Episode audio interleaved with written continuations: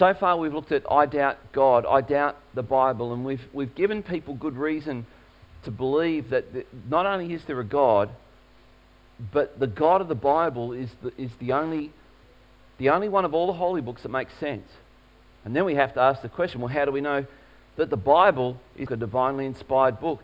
And we look at not just what it says, but we look at the circumstances around it as well. And we, we are left to conclude, and maybe that's where you're at. Maybe you've gone, okay, Andrew, I can see you've given some pretty good reasons that there has to be a God. You've given some pretty good reasons that the Bible is, is a unique book. I mean, it, it says things that no other book says, it makes predictions that no other book has ever made. It describes the world and the universe at a time and a period when they wrote it that they could not have possibly have known some of those things. Okay, granted, it looks unique. I, I give you that. But I'm not so sure that Christianity is the right retail outlet. and so that's what I want to look at today. Is Christianity credible? Credible means believable. Here's a list of the, the reasons people will doubt Christianity. And, and I guess it's worth noting that a lot of these aren't actually doubts. And we've seen this before. These aren't actually doubts, they're just objections or opinions. But here's one we hear all the time Christianity, uh, it's all about the money.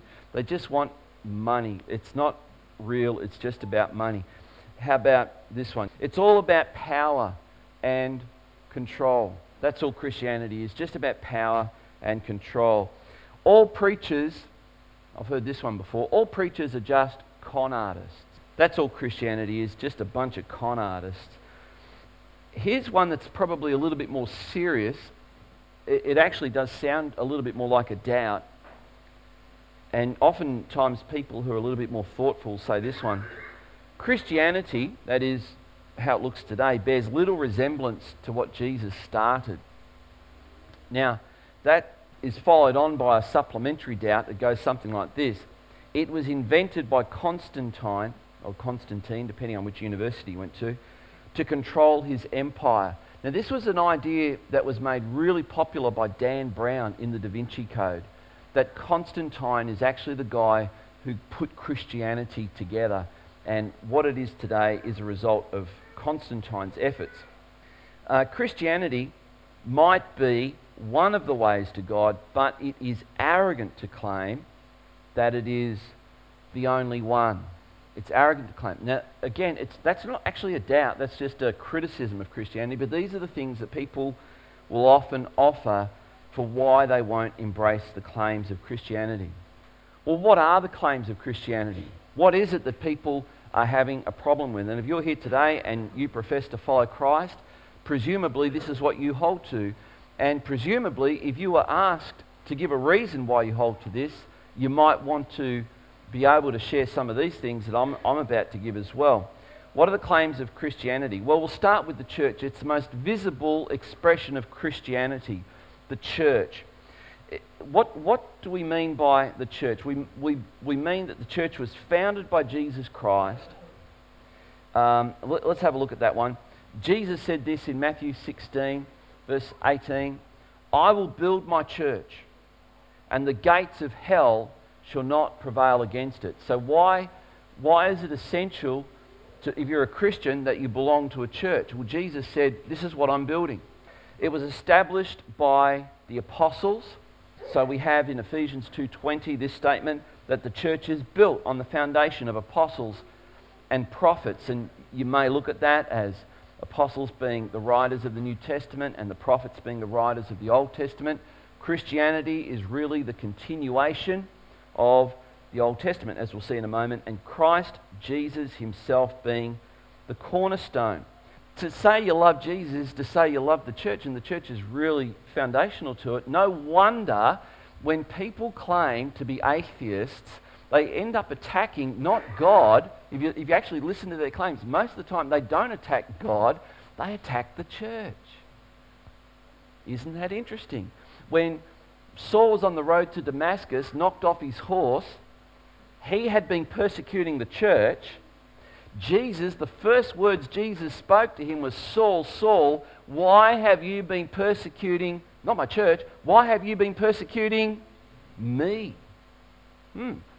So this is a big deal. So it's the continuation of the Old Testament revelation and it is sustained by the Holy Spirit. And the Bible says in 1 Timothy 3:15 that as far as God is concerned in the earth, the church of the living God is the pillar and the buttress of the truth.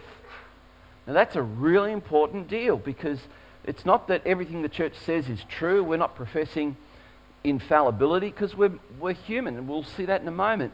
But we are, we are here to represent the truth in a unique way. That's the church. These are the claims of the church. Now, most of the criticisms I read out before actually don't rebut any of it. Most of those criticisms just don't like it. This is what the church is about, sustained by the Holy Spirit. And Jesus said this to the founders, the apostles of the church Go therefore and make disciples of all nations, baptizing them in the name of the Father and of the Son and of the Holy Spirit, teaching them to observe all that I've commanded you. And behold, I'm with you to the end of the age. Now, I want you to consider this that Christianity is founded in the church. You can't say, I'm going to follow Jesus, I just don't want anything to do with the retail outlet. You can't, it, it just doesn't work like that. But notice this Jesus said, To be a follower of mine is to hold to everything I commanded. Oh, huh. Most people go, I got no problem with Jesus. The moment you begin to say, well, what about what he commanded? People go, he didn't command anything. Really? Well, what does that mean? Oh, they obviously got it wrong. Really? And this is the response. If you don't like it, just, just claim, well, it must be wrong. So, this is what Jesus said teaching everything I've commanded. One of the things that people say is that Christianity is just like any other religion. All religions are basically the same. And Ravi Zacharias puts it this way all religions are exactly the same, except when it comes to heaven, hell, God, man, spirituality, and the afterlife. Apart from those issues, all religions are exactly the same. And you might think all religions basically worship the same God. And I would have to say, you obviously haven't read other holy books to realize that Christianity's claims about God are utterly unique. There's not another religion that says what Christianity says about God. So here we have some of the claims that Christianity makes about God that He is the Creator. And you might think, well, all religions teach that. Uh, no, they actually don't. Buddhism most certainly does not teach that. And of course, Judaism holds this, and there are others. So, uh, God is Trinity Father, Son, and Holy Spirit. And people go, aha, that's how I know Christianity can't be true. And we could respond to each of these quite easily and show, well, firstly, if God is the eternal Father, what is it that he needs an eternal Son.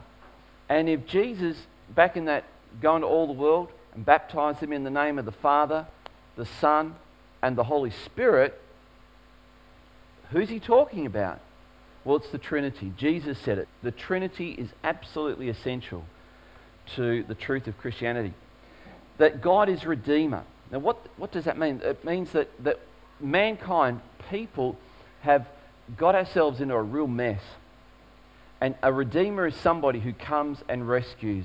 Christianity claims God is a God of love. And the highest act of his love is that he sent his son into the world to redeem us. The Bible makes the claim that God is also a judge. That if God didn't judge, he's not qualified to be God. If he refused to judge, he has, he has abdicated his role as God. You might think, well, that's, that's a heavy statement, but it might also be the truth. that in order for there to be justice in the world, it means that evil must be judged. And the Bible makes the claim that God is the judge. And this is one of Christianity's central points about God. What else does Christianity make? Well, there's some unique claims that Christianity makes about mankind. And while some Christians disagree on the extent to this, I, I, hope that you can see that this is what the Bible presents. That mankind was originally created in the image of God.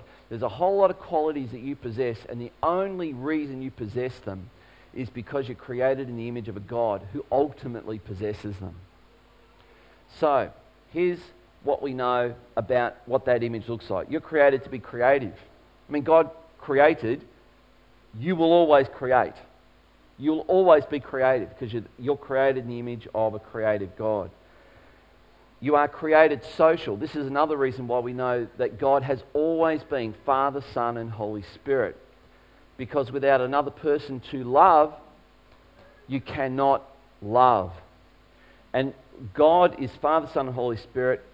The triune community created mankind to always be in community. We are created to be social. You put a person in solitary confinement, and look what happens to their mental health. They will go nuts because that's not how we've been created. We're created to interact with others. We're also created to be spiritual. And this is one of those things that cracks me up about the most hardened atheist. You can ask a hardened atheist, have you ever, ever, ever prayed? They might hesitate, then sheepishly say, Oh, well, I've given it a go. Think, why? Why did you give it a go? And I don't answer that question. Let me tell you, you're created to be spiritual. You can't help it. There are some things you will do, and you may not even know why you do it. You're just created to be that way. We have a dog that we picked up from the pound, and um, Poppy was five months old. She, she's a, a Kelpie, and she was uh, from an abusive home. But get this, she's a Kelpie, and when we picked her up from the pound, she didn't know she was a Kelpie. Kelpie are cattle herding dogs. They're designed to, sh- to work with a shepherd. Fortunately, we, we, we have low fences, and Poppy doesn't realise that in a single bound, she's over that fence. She, does, she could leap over our back fence if she knew what she could do, but we're not, just, we're not going to tell her. Except. when, when Poppy, we brought her home as a pup, five, six months old, we brought her home and, and she's really scared. A car would go down the road and she would cower and whimper. And so, you know, God only knows what they did to her before we got her. Um, in our street, we have somebody who is into hunting and they have hunting dogs. And one of, one of their dogs escaped and came into our yard, and Poppy's just watching this dog who broke into our chicken coop, grabbed a chicken and in front of Poppy murdered the chicken. That happened another two times. Here we are now, three years later. That dog came down our road two weeks ago, ready to come into our yard again. Something went click in Poppy. She leapt over our fence, went straight to the front, growled at this dog. The dog wouldn't just like I saw the way you looked when I killed that last chook. You don't scare me. Poppy's teeth show. The dog goes, Poppy?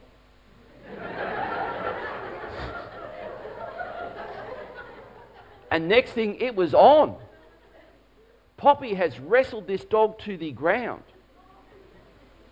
and is biting its hind. Now, she, she didn't even know where, she just, it's all intuitive, instinctive and she has got this. And next thing, I'm upstairs doing what I normally do, and I look out the window. I'm hearing this this hunting dog in in agony, and I come running out, going, "Poppy, stop it! Get off the dog! What are you doing?" And and I'm thinking, I'm thinking, good dog, good dog.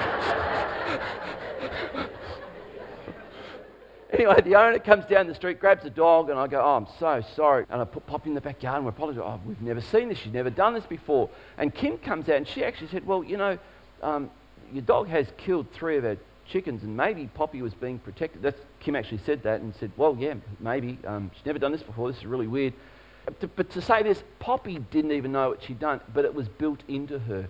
And we will pray, you will pray, you will worship and you may not know why. And it's because you're created to. And, and get this in, in each of these aspects, each of them now have been distorted. You've got created social, and you've got people who will, who will abuse that. Then you've got created spiritual, and people will abuse that. And then, especially this one, don't we see this one? Created to be sexual. And man, if there is ever an era where this has gone off the rails, but this is Christianity's claim that we are created to be sexual. And you can read some, something of that in 1 Corinthians 7. So this is what we're created to be. And there's a but. There's, there's, here's the but. But. But.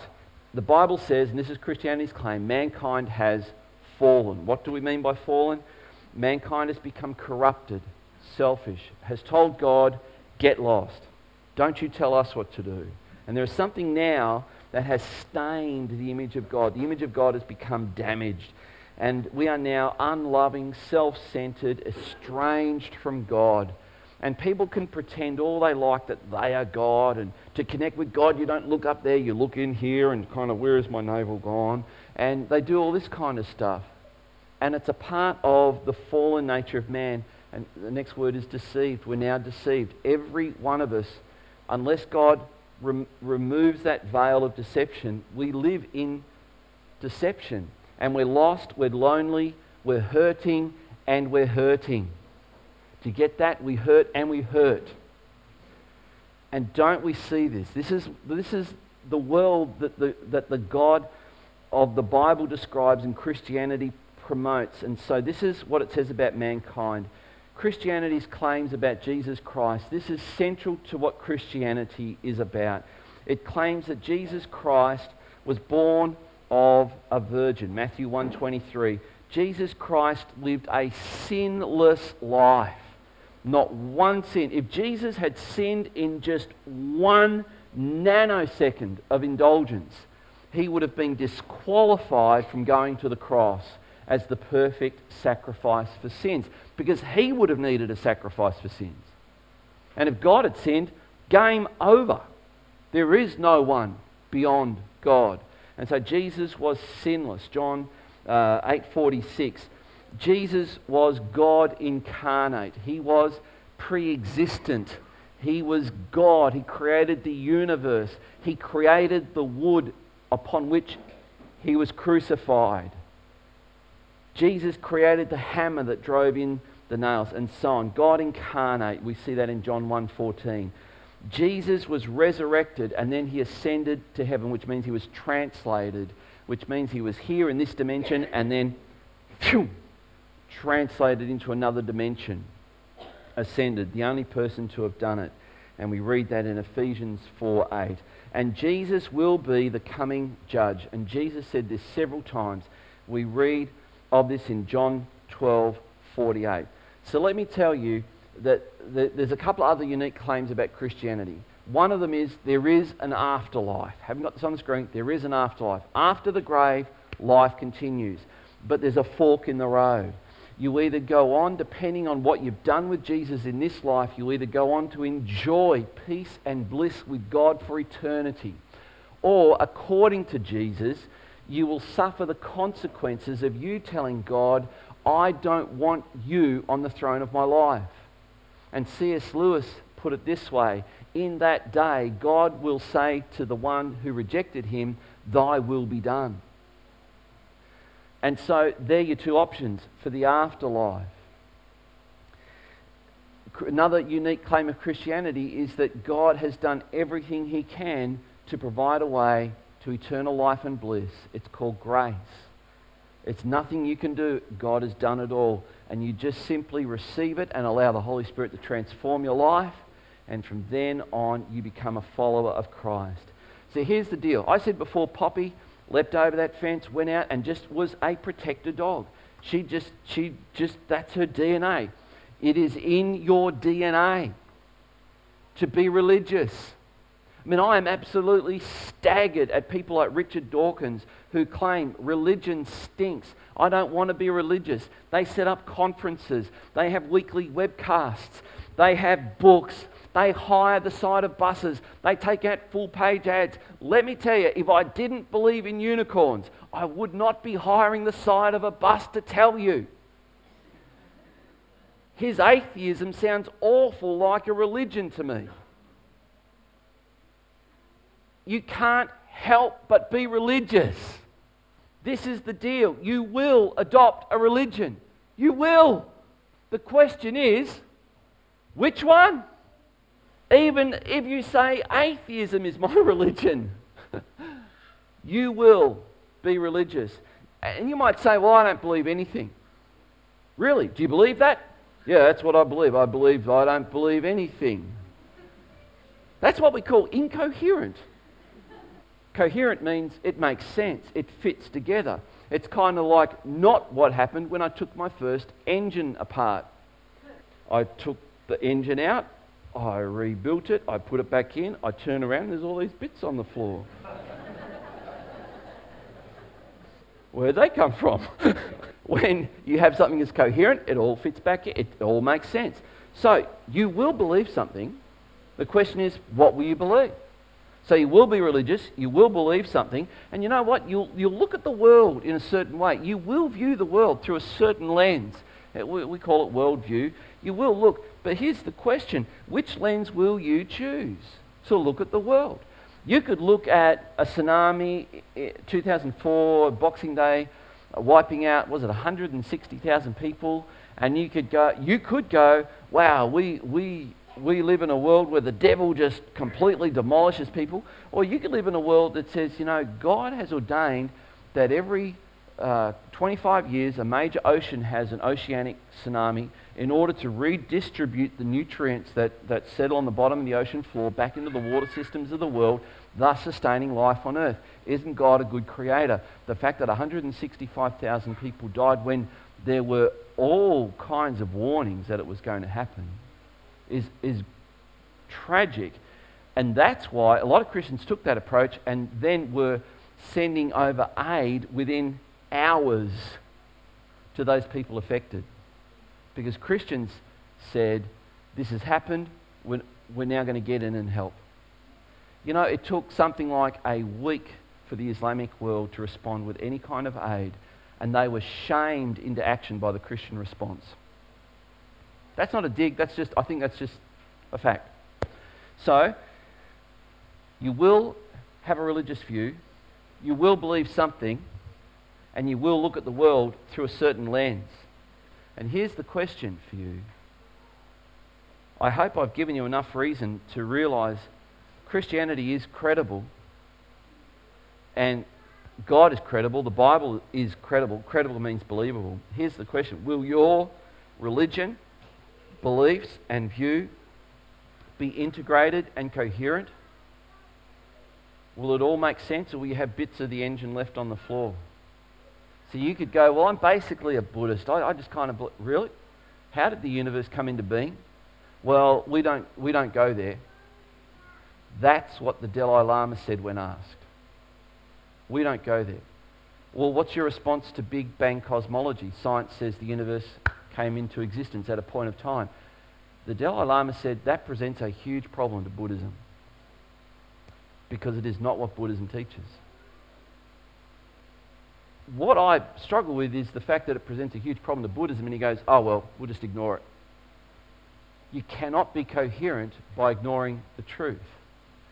So, this is, this is something that I'm not sure who said it. If I knew who said it, I would attribute this to them. But they said this Buddhism is peaceful, Hinduism is inclusive, Judaism is moral, Islam is muscular, but Christianity is true. And I want you to think about those qualities. Which one is the important one? Will you follow the truth wherever it may lead? That's the question. If you're a Christian here and you're kind of been hanging around on the outskirts, just dilly dallying with this thing, and on Sunday you dip your toe in the water, and then on Monday you're, you're back out there. Come on, can we line this up a bit? Can we get you integrated? Can we get you to see that Christianity applies Monday morning, not just Sunday morning? Can you see this? Will you follow the truth? The Bible, uh, Christianity, and God concords with the truth about science and reality and our experience. If everything I've said about what the Bible describes about God, about mankind, about the world we live, you should something in you should be able to go, yeah, that that makes sense. That makes sense. For some people, they think Christianity is just stupid. It's for idiots. It's for people who don't think. It's for people who just have blind faith. F.W. Boreham said this Truth can never be the enemy of truth.